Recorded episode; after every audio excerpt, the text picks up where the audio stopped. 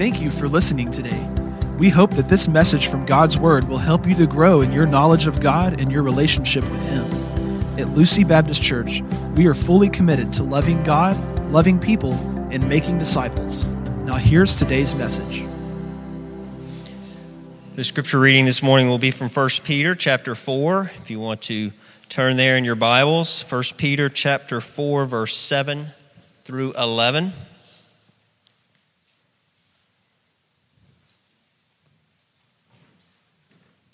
First Peter chapter 4 verse 7 through 11 it's also on the back of the bulletin this morning.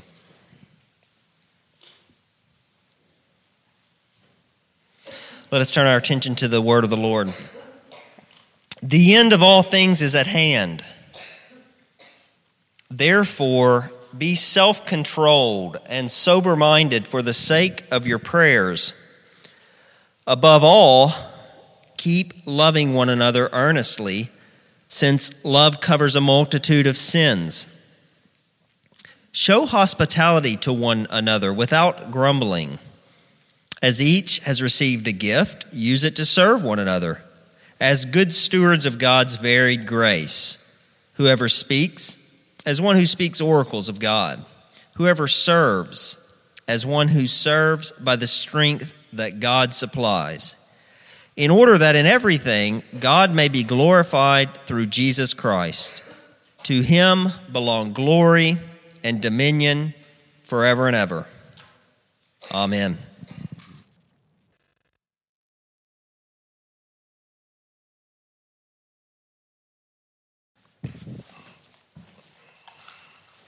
Let's uh, go to the Lord one, one more time in prayer before we start.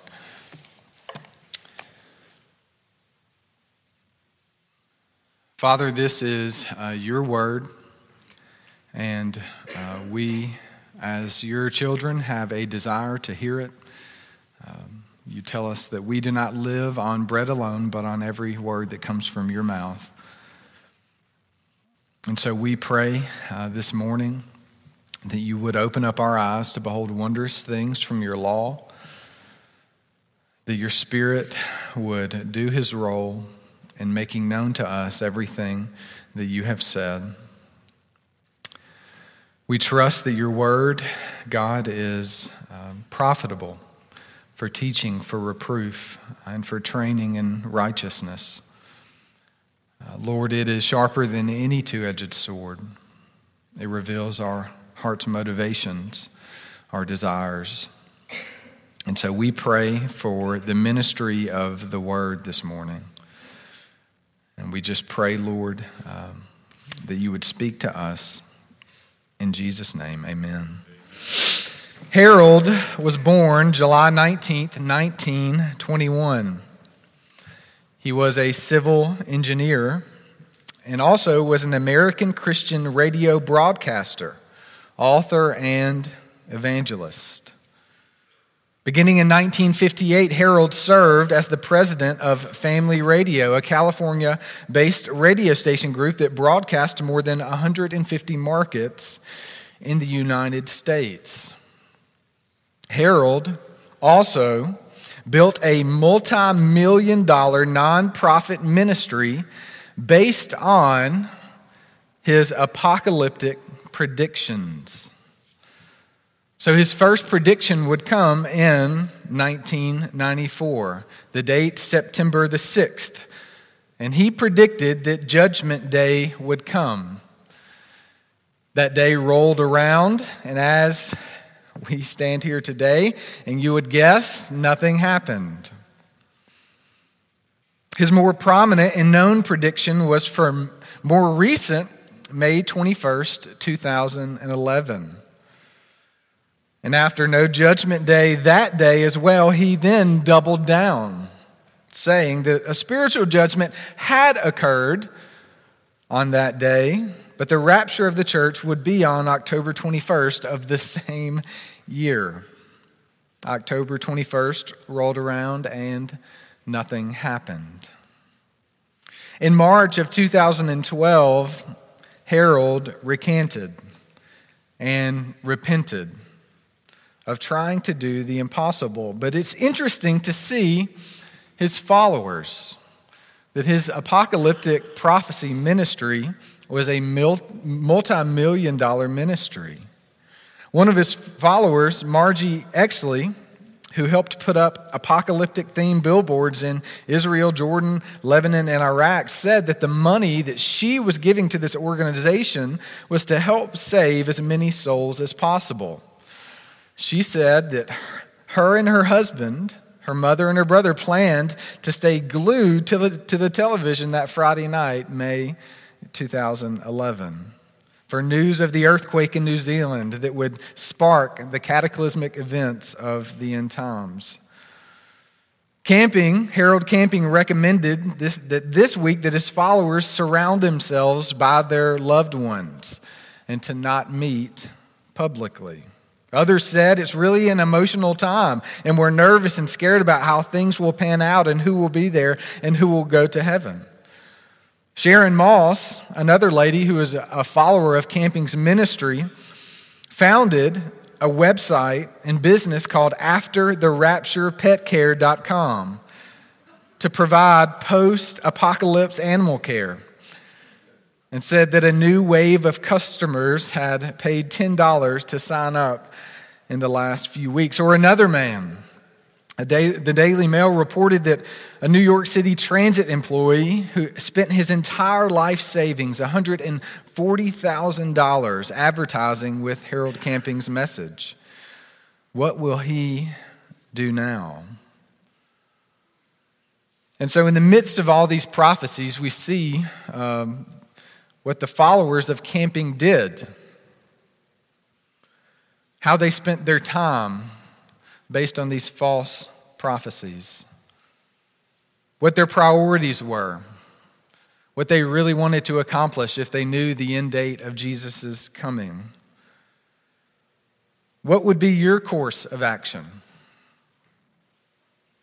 Now, we know that the Bible makes clear that we don't know the time and date, and that we are not to seek to know the time and date, that only the Father knows. But if the end of all time was at hand, what would you find yourself doing? Where would you spend your money?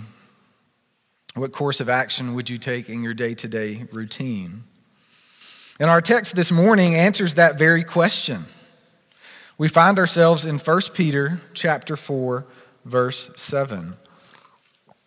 Peter is writing this book to suffering Christians in the first century who are suffering under the reign of Nero. The book is filled with application to suffering Christians. But Peter also, throughout the book, recognizes that he believed in the imminent return of Jesus. And he gives this local church instructions on how they should conduct themselves in light of the imminent return of Christ. Look at verse 7 and let's begin our text this morning. Peter says, The end of all things is at hand. The end of all things is at hand.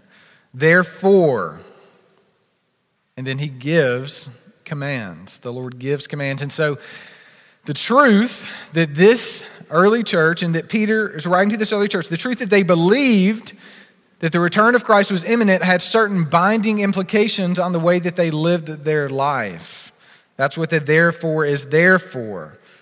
The end of all things is at hand. Therefore, this is how you are to conduct yourself. And it is clear, if you read the New Testament, it's very clear that the New Testament writers did believe in the imminent return of Christ. In James chapter 5, verse 8, James writes, You also be patient Establish your hearts, for the coming of the Lord is at hand. Paul in Philippians chapter 3 writes to the church at Philippi and says, But our citizenship is in heaven. And he said, And from it we await a Savior, the Lord Jesus Christ. And so the early church, the early church writers, were truly convinced of the imminent return of Christ. And I don't know that you and I are convinced of this today, or at the very least, we don't think of the second coming of Christ as a reality. Or maybe we don't have enough faith that, that Christ is going to be true to his word, or maybe there's just been so much time between the ascension of Christ and, uh, and the life of Christ that we just think, well, we've got at least that much more time until he really and truly comes. But truly, this morning, I want to ask how often do you consider the second coming of Christ? How often do you think about it? Ponder on it.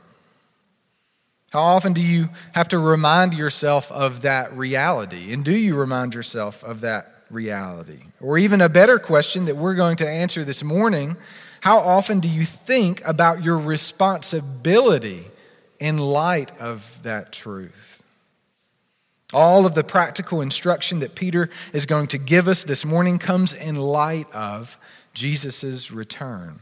In light of but how do people typically respond to the knowledge of the second coming of Christ? Well, in contemporary evangelical culture, we immediately go to study, right? When we, when we, when we realize that Jesus is coming again, we want to put together all the pieces, maybe in the book of Revelation or the book of Daniel, and we want to kind of form a timeline and be aware of the signs.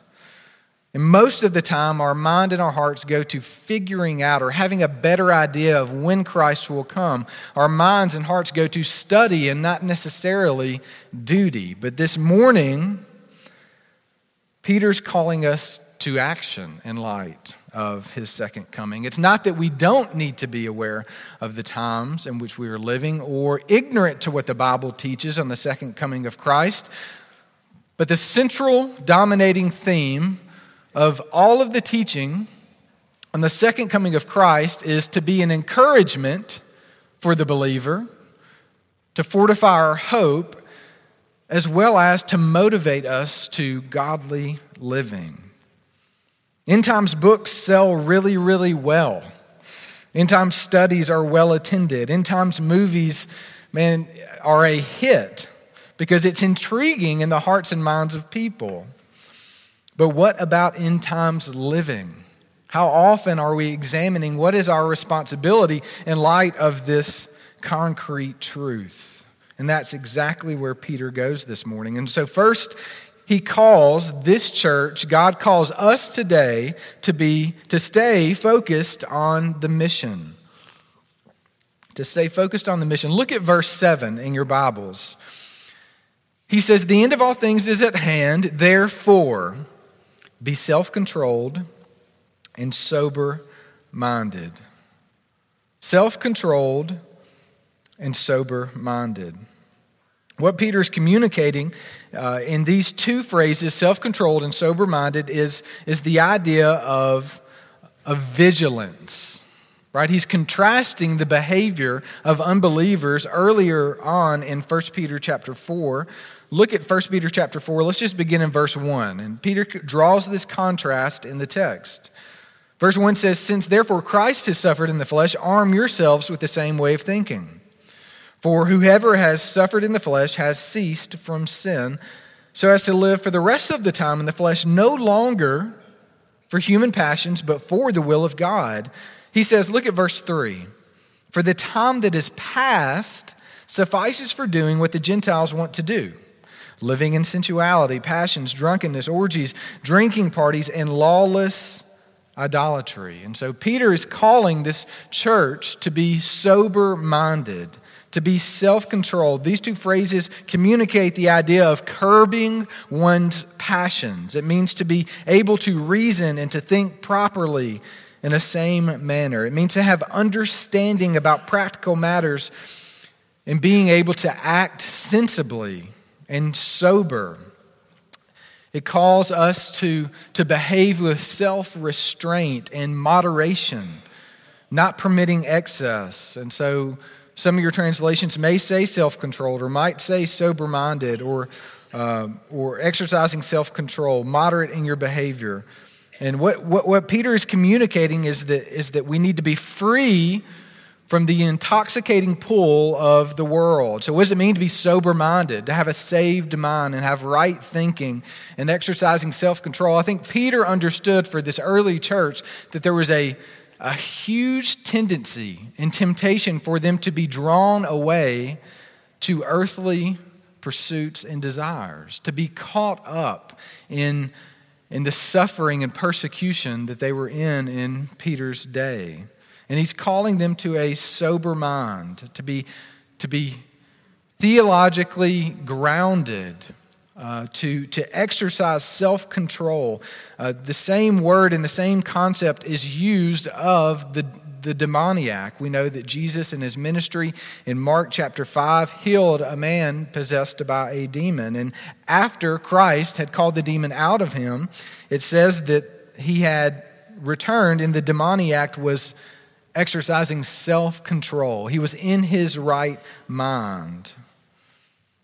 And so Peter is drawing a contrast between the way unbelievers would live and the way Christians should live in light of Jesus' second coming. He's saying that there is an imminent end date, and we have our clocks set to not yet, but there is a time in which your life will be called into account. That the second coming of Christ is, is a set reality.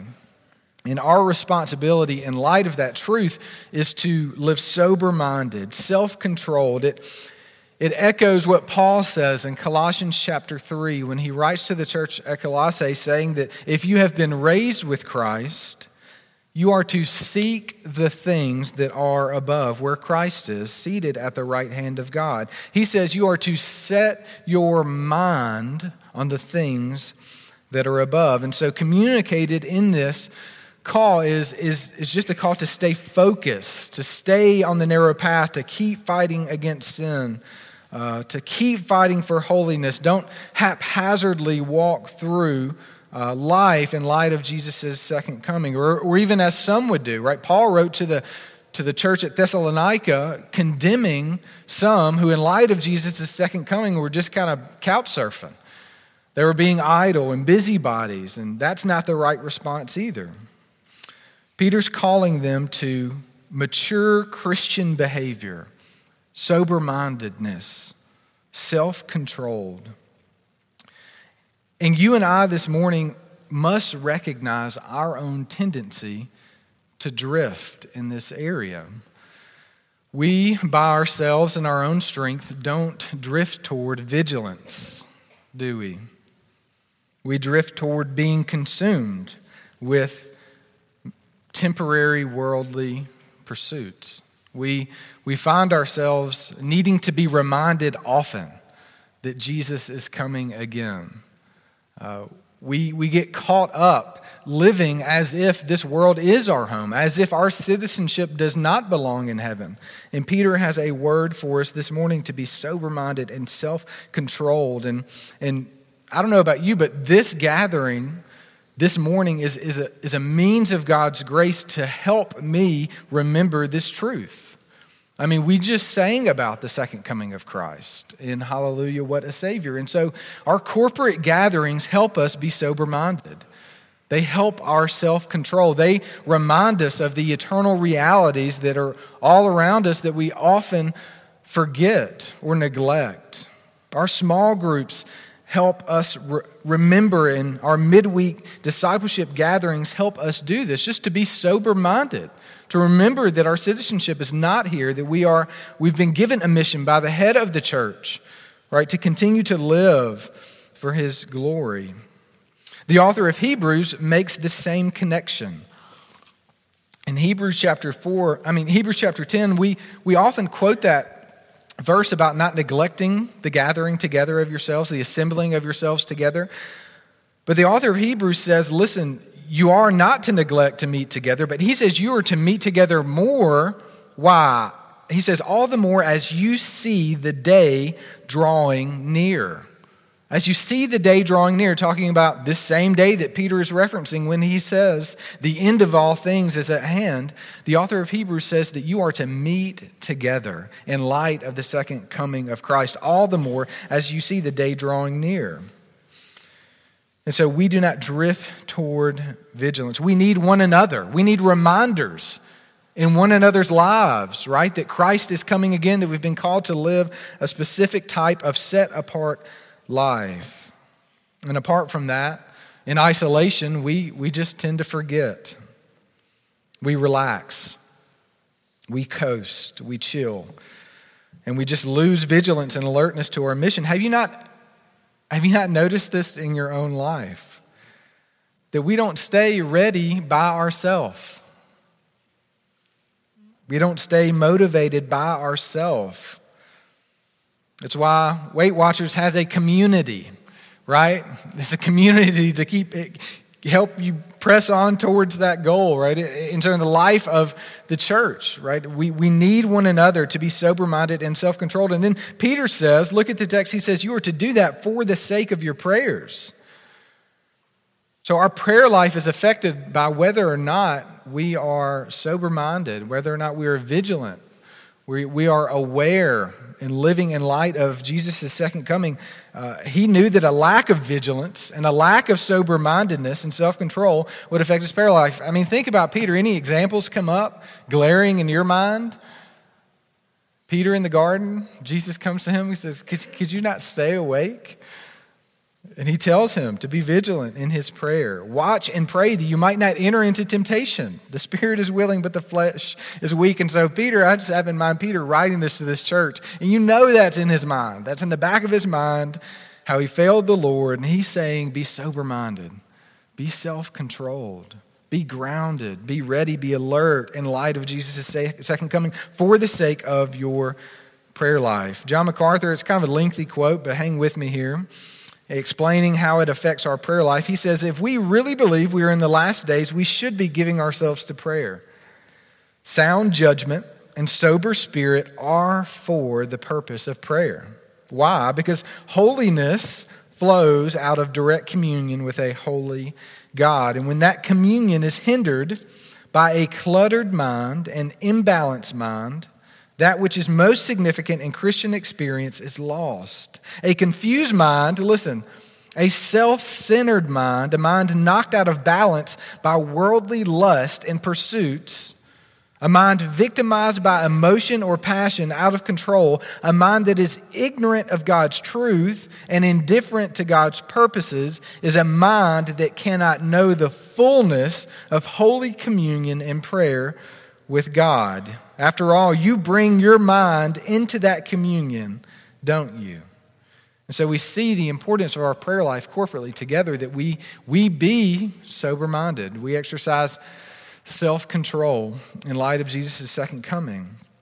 Christ is coming back, and our prayer life should reflect that. Our most intimate time with Christ is in prayer. And I know that you know, just as I know, uh, that when my mind is somewhere else, when I'm trying to pray, it's just the most fruitless endeavor ever. I, I mean, I'll fall asleep praying. I'll start thinking about what I have to do for the rest of the day. I mean, that's a, that's a common struggle for us this side of heaven as we seek to commune with Even, even when we pray in the service, right? I have to fight to stay vigilant. I have to fight to stay sober minded. And so I want to encourage you this morning through the text uh, that we are to discipline ourselves, discipline our minds uh, for the sake of our prayers. So we had a great prayer meeting last month. The first Wednesday of every month will, will mainly be focused on prayer. And we prayed for lost people. We prayed for those who we care about. We openly prayed for, for names, and it was a great time of fellowship. Um, and so I want to encourage you to, to be a part of that. But he, he says the church should be sober minded, self controlled, and the church should be praying in light of Jesus' second return because we know that at the second return of Christ, the mercy of Christ will have run dry. The patience of God will have run out. And for our lost family members and neighbors and coworkers, that will mean no more time to trust in Jesus. Peter says, Sober up. The end of all things is at hand. And then he moves on to verse 8. Let's look at verse 8 together. He says, You are to be sober minded, self controlled, for the sake of your prayers.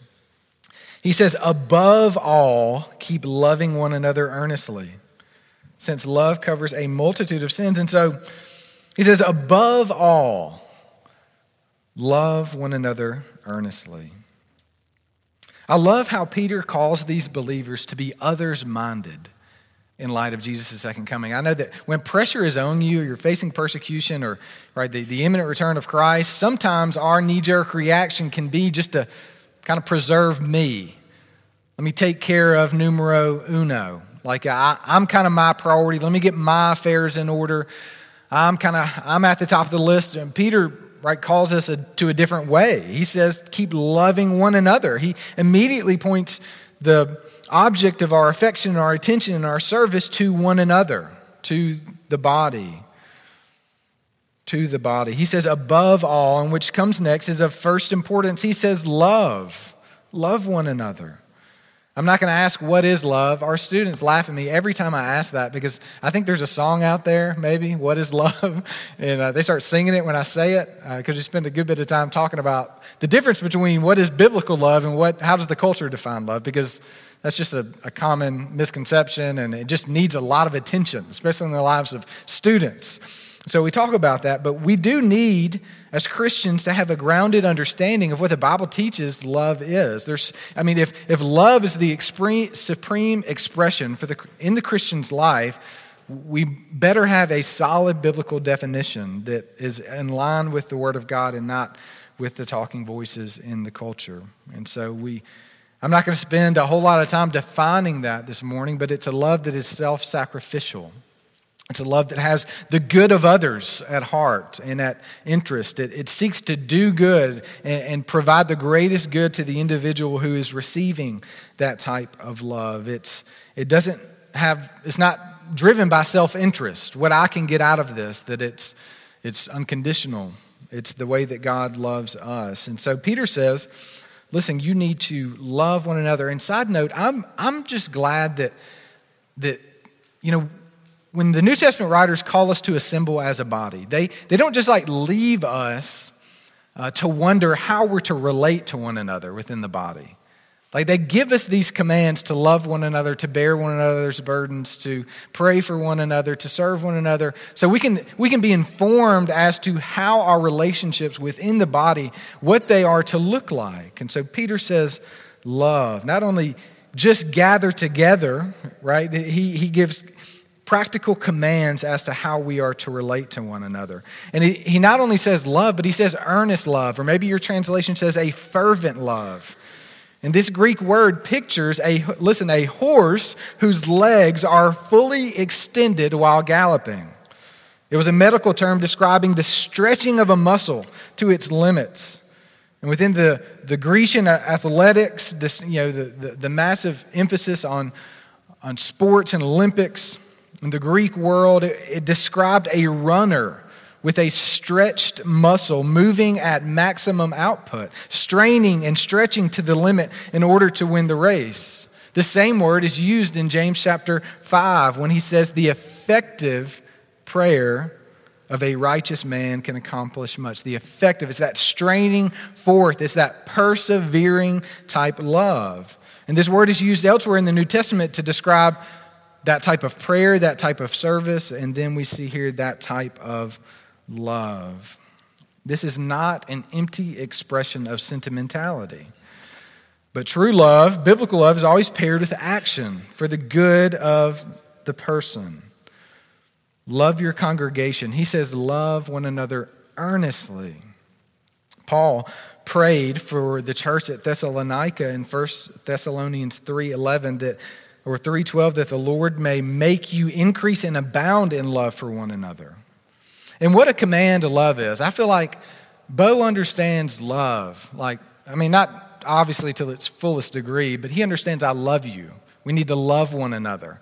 So it's a very simple command, but even the most mature Christian at the end of his life still struggles in the practical application of that command to love one another. Peter says, in light of the return of Christ, you are to love one another earnestly. Strain forward in your love. Don't grow weary in showing love. And according to Christ, love is the defining mark of the Christian. And it's how the lost world is going to look at our life and know that we're followers of Jesus. He says that in his ministry. And it's, I think it's so important that, that Jesus says people will look at the way you treat one another within the body in order to recognize that you are a disciple of his. It would be, so he's saying your love is going to be set apart from the rest of the love that is expressed in the culture and in the world. And Christians' love should do that.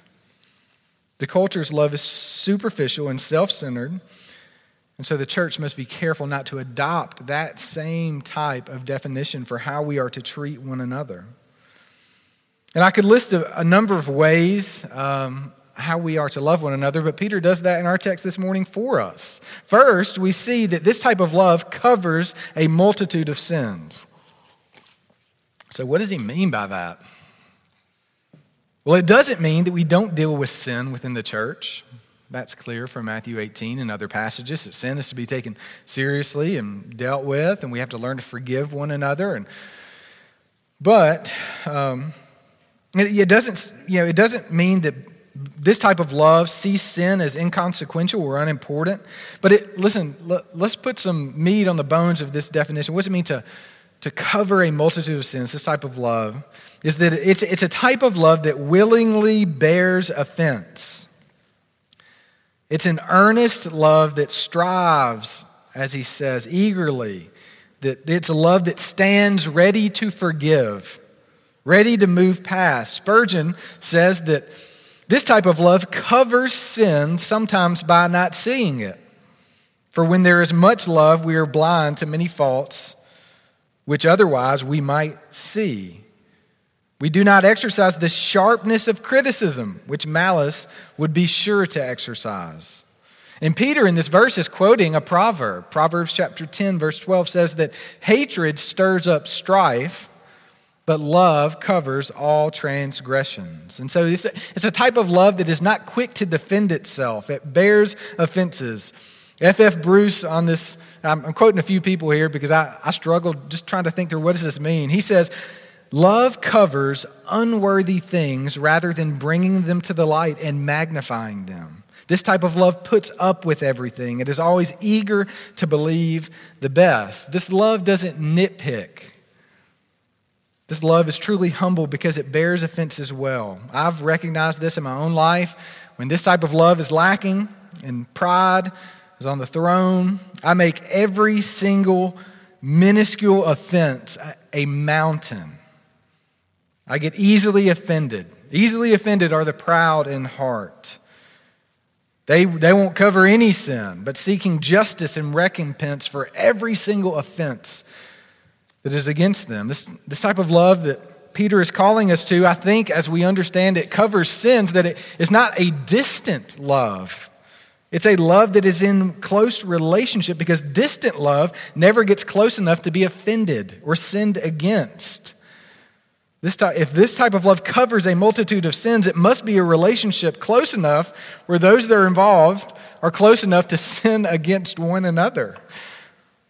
Are you close enough to people in our church in a way that you've opened yourself up to be sinned against? And when sinned against, do you express this type of love that overlooks or with doesn't make a big deal about minor offenses?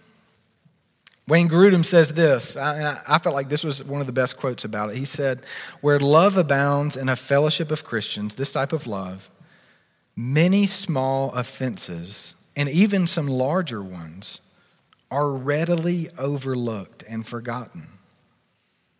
But where love is lacking, every word is viewed with suspicion. Every action is liable to misunderstanding, and conflicts abound to Satan's perverse delight. This is the type of love that Paul charges the Corinthian church to exercise in 1 Corinthians 13. It is a love that is patient and kind. It does not envy or boast. This type of love is, is not arrogant or rude. It does not insist on its own way. It is not irritable or resentful. It does not rejoice at wrongdoing, but rejoices with the truth. It bears all things, it believes all things, it hopes all things, it endures all things. In light of Jesus' return, Peter says you are to love one another earnestly, seek to do good, And he, he unpacks even more, you know, how do we love one another? Well, it looks like love that covers a multitude of sins. But then it looks hospitable. Look at verse 9. So he's fleshing out love one another, be hospitable. Verse 9 says, Show hospitality to one another without grumbling. So, one of the expressions of love in the life of a congregation is hospitality. We know that love is never just in word, but it's tangible, it's in deed. So, what does this word mean, hospitable? It literally means to entertain strangers. It's the word for brotherly love, philo, and it's the word for strangers. And so, be, being friendly or loving strangers. There are tons of examples in the Bible of hospitality. Abraham and Sarah in Genesis 18, Lot's hospitality in the book of Genesis, Rahab hosting the spies, Acts chapter 16, the Philippian jailer is converted, and he has the disciples come to his home. His whole household was saved. It says that he set food before them, rejoiced with his entire household. Jesus speaks of this in Matthew chapter 25 when he says, talking about the end times, I was hungry and you gave me food. I was thirsty and you gave me drink. I was a stranger and you welcomed me. I was naked and you clothed me. I was sick and you visited me. I was in prison and you came to me. And the righteous will answer the Lord and say, Lord, when did we do all those things to you? And he said, As you have done to the least of these, so you have done to me. And so, why would Peter command this? Why would he command hospitality? In that time, hospitality was a huge need. I mean, it's a huge need today, and we'll kind of bridge that gap, but not a whole lot of Motel 6s in the first century. A lot more traveling. I mean, it was a lot more just house to house, home to home. I mean, the church, is, we see in Acts chapter 2, is meeting in homes. Uh, and so it was, it was, a huge need just in the culture to show hospitality. And one of the, one of the qualifications for a pastor is that he be hospitable. In Hebrews chapter 13, the author of Hebrews says this same thing. He says, Don't neglect the hospitality. And so I don't, I don't know if there's a succinct definition for what hospitality is and is not, but I, I heard one man give a definition, and I'm, I'm going to give it, and I think it's helpful. It's a spirit of service and practical generosity that shows the love of Christ. It's a spirit of service and practical generosity that shows the love of Christ. And so, how is this fleshed out? Uh, you know, it can be hosting a meal, it can be hosting a small group, uh, it can be, uh, there are more than, right, just a, one or two ways to be hospitable. It's, it's not only actions, but it's also an attitude. An attitude, a disposition of the heart, a generous disposition of the heart because of what God has done for us in the gospel. And one of the questions I sent out this week is why don't we show hospitality? For us to just think through that. Where do we struggle in showing hospitality? And one of the big things I feel like in American culture is just the idol of privacy, the idolatry of privacy, or even the desire to entertain, because entertainment is different than hospitality. Entertainment is really about ourselves and what people are going to think about our place, right? Our, our fine polished china, uh, having everything in order. That's more of entertainment. And I would ask you, when's the last time you've had people in your home? We have, I feel like we have a pretty hospitable congregation. And I, I affirm you this morning. And I mean that from the heart. But we need to grow and not grow weary in our hospitality. Um, if we're ever going to reach, I, feel like it's one of the, the main ways that we're going to reach a post Christian culture is, is hospitality in our homes. Uh, I'm, I, re, I don't recommend books, I guess, that often. I should. There are a lot of good books out there on, you know, everything today in the modern era of, uh, I mean, everybody's written about everything. But there's a good book on hospitality called The Gospel Comes with a House Key. And if I could, I'm just pleading with you to buy that book and read it. I've got a copy this morning if somebody wants my copy to take home and read. And it's a story of, of Rosaria Butterfield, who's the author, who's a former lesbian professor at Syracuse, who, through the hospitality of a pastor and his wife, she became a Christian. And so their regular practice weekly is to have people in their home, not only church members, but lost people. If we're ever going to reach our, you know, our neighbors for the gospel, this has to play some part in that. But Peter's writing to Christians, and he's saying you need to be hospitable to one another. And so, what is it? What's the draw for us in, in showing hospitality to one another? I'm gonna. This is a quote by Rosaria in her book that struck me, and I, I just resonated with. She says, Kent, her husband, and I practice daily hospitality as a way of life. She says, because we must. We remember what it is like to be lonely. We remember the odd contradiction to be told on the Lord's day that you are a part of the family of God, but then to limp along throughout the rest of the long week like an orphan begging for bread.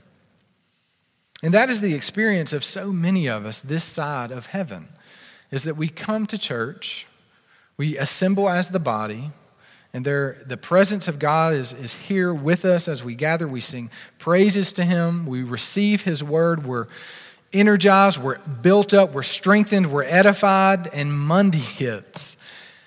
And it's just a struggle, limping along all week long. And so I think this is a great ministry in the life of the church that, that we need to have one another in our homes, that we need to be reminding one another weekly of the promises of God, that we need to be reading God's word together throughout the week, singing God's songs together, praying to the Lord throughout the week. Because Peter says, the end of all things is at hand, be hospitable. And when the end of all things has come to an end, there will be perfect fellowship. And there will no longer be weeks of loneliness and no more isolated struggles against sin and no more fear of not belonging. But until then, hospitality is a way that the church counteracts the effects of the fall and encourages saints to press on until the end of all things has come. At the heart of the gospel is Jesus welcoming sinners, wel- welcoming us as sons and daughters, welcoming us around his table of fellowship. And we, as his representatives, are to model this truth the opening of our homes, the sharing of our goods, and most importantly, the sharing of our lives. Because at the end of the day, who cares if you burn the pot roast? And who cares at times if maybe you have to sit on some laundry when you come to my house, or, or the china's not glossed. Right? The care of souls within the body of Christ is far more important than getting FaceTime in Southern Living. It's, it's about people. It's about people. It's about the care of souls, our neighbors and our brothers and sisters in Christ. And then Peter goes on to say, hey, do this, but do it without complaint. Goodness, he could have just left it off, be hospitable, and we'd have been all right. But he says, do it without complaint. And how, we know we can sympathize with this and how the Lord knows us so well. That it, being hospitable is often hard and requires work and preparation and, and cooking and, and coffee and groceries. And we leave maybe community group sometimes or having people over and the conversation wasn't as good as we I wanted it to be. And did you see how, many, how much food they ate? I mean, we should have had to bake a second pan. They, they brought all their kids over and it was such a hassle and they just keep having them. And it, you know, isn't this, I'm hypothetically, I'm not pleading my case, but I'm just saying, isn't this just for the extroverts or the outgoing families? Never again. God, leaves got to be hospitable. Alistair Begg says that without, you know, when he says without complaint, it means you don't invite people over to your home without secretly wishing that you didn't have to invite people over to your home. The Lord did not complain about bringing us in close or our baggage in his service of us or the giving of himself. Just be thankful that you have food to share, a table to sit around, a couch, a space, a place, groceries to be shared. And let us be joyful in our hospitality, showing hospitality from a pure heart, from the right heart, from the heart. The Lord knows our tendency to grumble. And there will be a day when all of our table fellowship won't require stress and strain in dealing with sin, but today ain't that day. So let us foster a culture of glad hospitality within the body, sharing your life and home for the sheer joy of obedience and the service to others. And we do this through in community groups. That's one of the main reasons that we do it. We look in the book of Acts and we see that there's Christians gathered in the home together, sharing a meal, receiving it with glad and generous hearts, opening, opening up God's word, praying together. And I want to encourage you that if you are not in a community group, this is not a sermon to browbeat you, but I want to encourage you. It's almost like trying to encourage Bo to take medicine. I'm like, listen, just, just do this, and it's going to make you feel better. I'm pleading with you to, to consider community groups, being in a group, hosting a group if you can't get out in the evenings. I know that there are legitimate hindrances in the lives of some of our people from being involved, but if you can, I'm, I'm begging you that it is important for your soul to gather with God's people in the context of a home and testimony after testimony of just God using it to build up, to edify, to strengthen our body. Lastly, I'll wrap it up with point four use your gifts to serve the body. The last expression of love is service. Peter says, in light of Jesus' second coming, serve one another. He says in verse 10, as each has received a gift, use it to serve one another as good stewards of God's varied grace. So the last expression in this text of love is service. Service. Pastor David talked about this last week a little bit in Ephesians chapter 4, the gifting of God's people. And the entire purpose of that gifting, not being for yourself, not being to, uh, to be boastful in whatever gift the Lord is giving you, but all of the gifts given to his people are to be used for his purpose, and that's the building up of the body, using it to serve one another. Paul often uses the body as an illustration of the church, all of its members working together to accomplish a singular purpose. This is God's people using God's gifts for God's purposes. And when you've been given a gift within the body, you're a steward. I mean, you're a steward who will be called into account the gifting that the Lord is giving you. And I continue serving one another with whatever gift the Lord has given you. And then he breaks up the gifts into two specific categories in verse 11. Whoever speaks, as one who speaks the oracles of God. So if you're, you, have, you have the gift of teaching or speaking or exhortation or mercy, you speak the word of God. It's the word of God that has the, right, the, the component of edification that's going to build up the body. It's not our opinions or our, or our own wisdom. He says you exercise the wisdom of God, the word of God for those who speak and teach and exhort. And then the one who serves, you're to do it with the strength that God supplies in order that what? That God would get the glory. That God would get the glory. If God is going to get the glory, you must love earnestly, with fervency. If God is going to get the glory, you must be hospitable, and not just hospitable, but without grumbling, with a glad and generous heart. For God loves a cheerful giver. If God is going to get the glory in your gifts, you must speak his words with his wisdom. If God is going to get the glory in your service to the body, you must serve with the strength that he provides. And all throughout this passage, as I studied it, it just it was so clear about how God is concerned about our hearts, isn't he? He he doesn't just say host people, he doesn't just say he wants true worship from the heart expressed in the love of others uh, being hospitable to others, serving one another with our gifts, because that's how the Lord gets glory.